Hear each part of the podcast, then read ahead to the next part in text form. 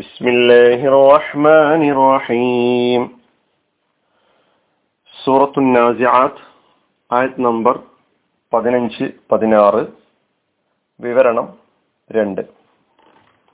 ഹൽ അതാക ഹദീസു മൂസ ഇദ് നാദാഹു റബ്ബുഹു ബിൽ വാദിൽ മുഖദ്ദസി തുവ.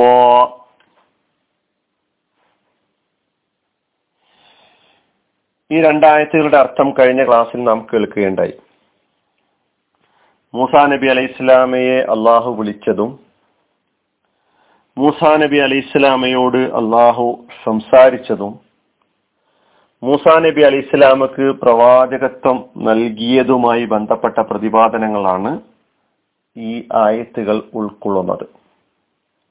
വിശുദ്ധ ഖുർആനിൽ ധാരാളം സ്ഥലങ്ങളിൽ വിഷയകമായുള്ള പ്രതിപാദനങ്ങൾ നമുക്ക് കാണാൻ കഴിയും. മൂസാ നബി അലൈഹി ഇസ്ലാമയുടെ സംഭവബഹുലമായ മാതൃകാപൂർണമായ, പ്രത്യേകിച്ചും ഇന്ത്യൻ സാഹചര്യത്തിൽ പഠന വിധേയമാക്കേണ്ട പ്രബോധന പ്രവർത്തനങ്ങൾ കാഴ്ചവെച്ച ഒരു മഹാപ്രവാചകനാണ് മൂസാ നബി അലൈഹി ഇസ്ലാം. ഖുറാനിൽ ഒരുപാട് സ്ഥലങ്ങളിൽ നമ്മുടെ ഈ ആയത്തിൽ പറഞ്ഞിട്ടുള്ള ഇദ്നാദാഹു റബ്ബുഹു ബിൽ വാദിൽ മുഖദ്ദസി തുവ,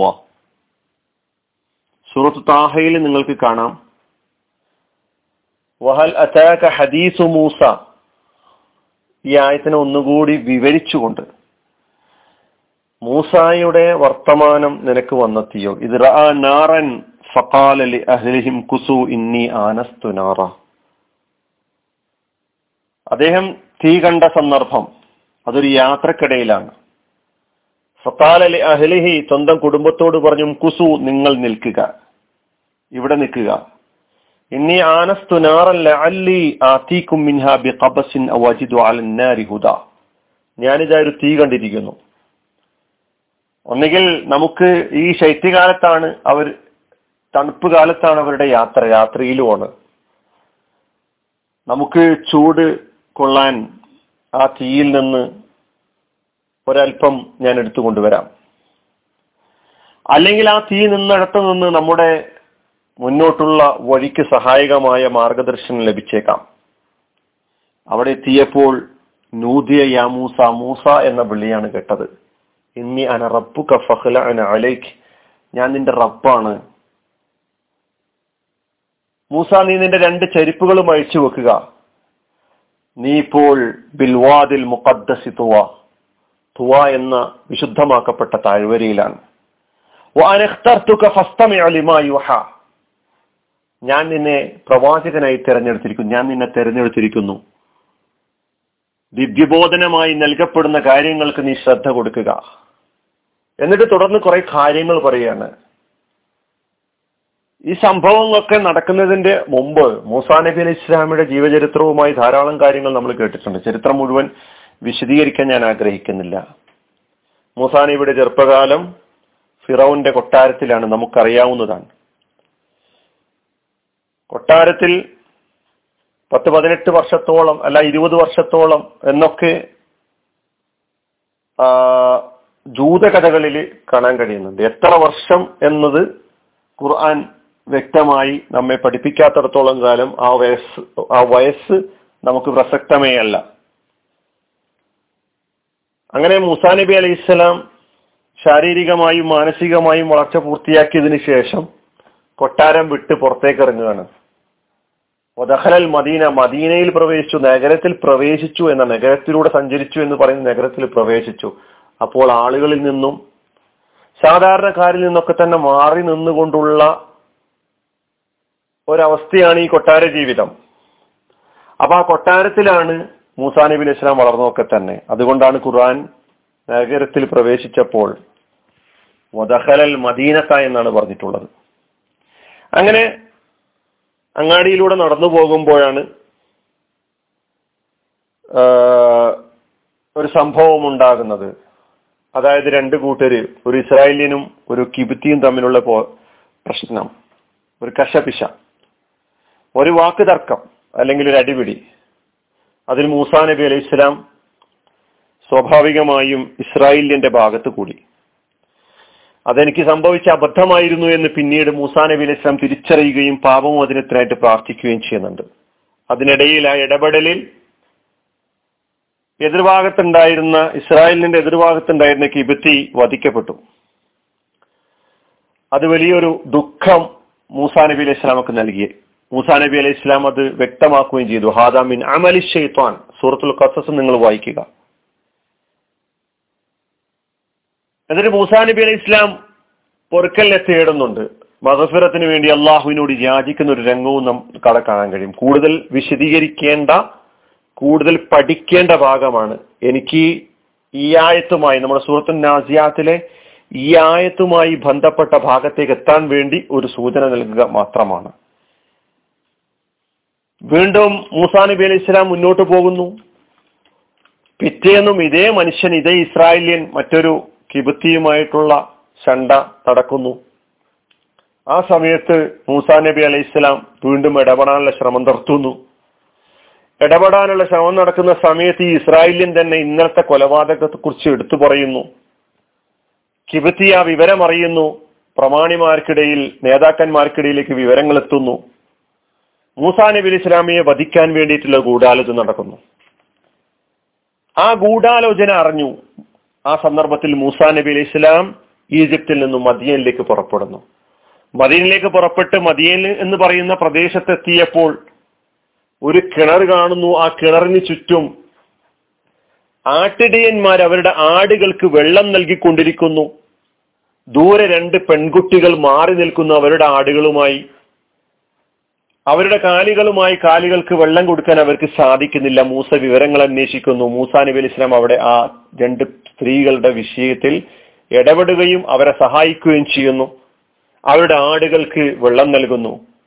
സാധാരണയിൽ നിന്നും വളരെ പെട്ടെന്ന് തന്നെ സ്വന്തം വീട്ടിലേക്ക് ആ പെൺകുട്ടികൾ എത്തുന്നു.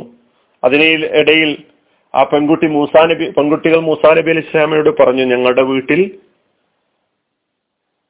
പ്രായമേറെയായ പിതാവ് മാത്രമേ ഉള്ളൂ, വേറെ ആരും ആടുകൾക്ക് വെള്ളം നൽകാൻ വേണ്ടി ഒരു ആൺതരി വീട്ടിലില്ല, അതുകൊണ്ടാണ് ഞങ്ങൾക്ക് ഇങ്ങനെ പുറത്തേക്ക് വന്ന് ആടുകൾക്ക് വെള്ളം കൊടുക്കേണ്ട അവസ്ഥയുണ്ടായതെന്നുള്ള വിവരങ്ങളൊക്കെ നൽകിയിട്ടുണ്ടായിരുന്നു.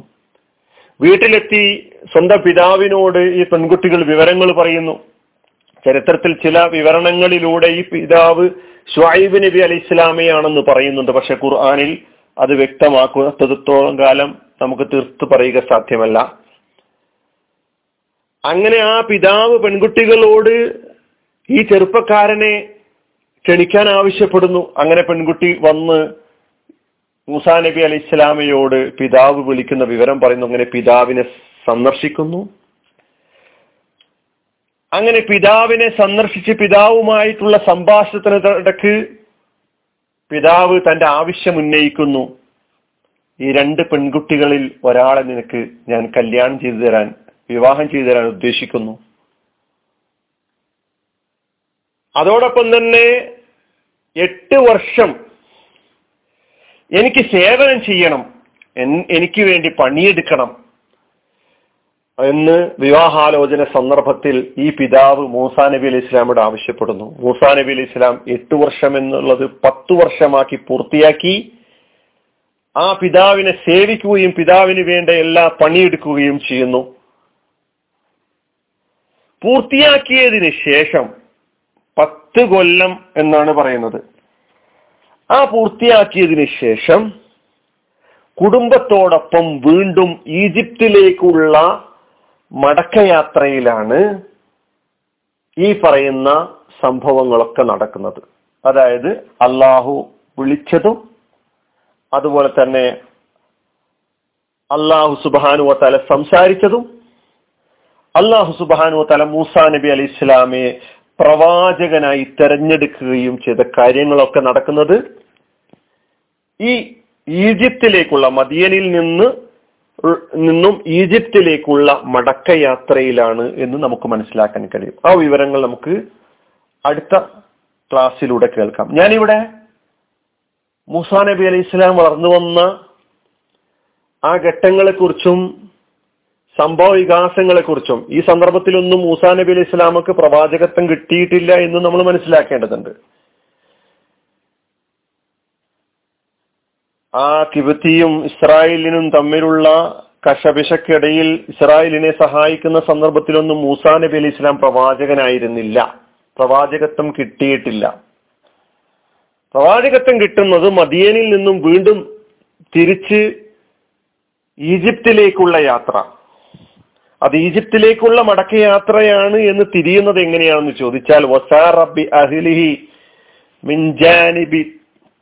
ാണ് അത് നമുക്ക് സൂറത്തുൽ ഖസസിൽ തന്നെ കാണാൻ കഴിയും. തൂറിന്റെ വശത്തുകൂടെയാണ് അദ്ദേഹം പോകുന്നത്. അപ്പോഴാണ് ഈ തീ കാണുന്നത്. അപ്പൊ തൂർ എന്നത് ഈജിപ്തിലേക്കുള്ള വഴിയിലാണ്, ഈജിപ്തിലേക്കുള്ള വഴിമധ്യയിലാണ് തൂറ് നിലകൊള്ളുന്നത്. അതുകൊണ്ട് ഈജിപ്തിലേക്കായിരുന്നു ആ യാത്ര എന്ന് മനസ്സിലാക്കാൻ കഴിയുന്നു. ആ യാത്രയിലാണ് സംഭവ ബഹുലമായ അത്ഭുതകരമായ സംഭവങ്ങളൊക്കെ നടക്കുന്നത്. അത് നമുക്ക് അടുത്ത വിവരണത്തിൽ കേൾക്കാം. ബാക്കി പറഞ്ഞ കാര്യങ്ങളൊക്കെ തന്നെ മൂസാ നബിയുടെ കുട്ടിക്കാലവും യൗവനവും അതുപോലെ തന്നെ പട്ടണത്തിലൂടെ യാത്രയിൽ സംഭവിച്ച കാര്യങ്ങളൊക്കെ തന്നെ വിശദാംശങ്ങളോടുകൂടി നിങ്ങൾ വായിക്കാനും പഠിക്കാനും തയ്യാറാകേണ്ടതുണ്ട്. വാഹിർ ദാവാന അൽഹംദുലില്ലാഹി റബ്ബിൽ ആലമീൻ. അസ്സലാമു അലൈക്കും.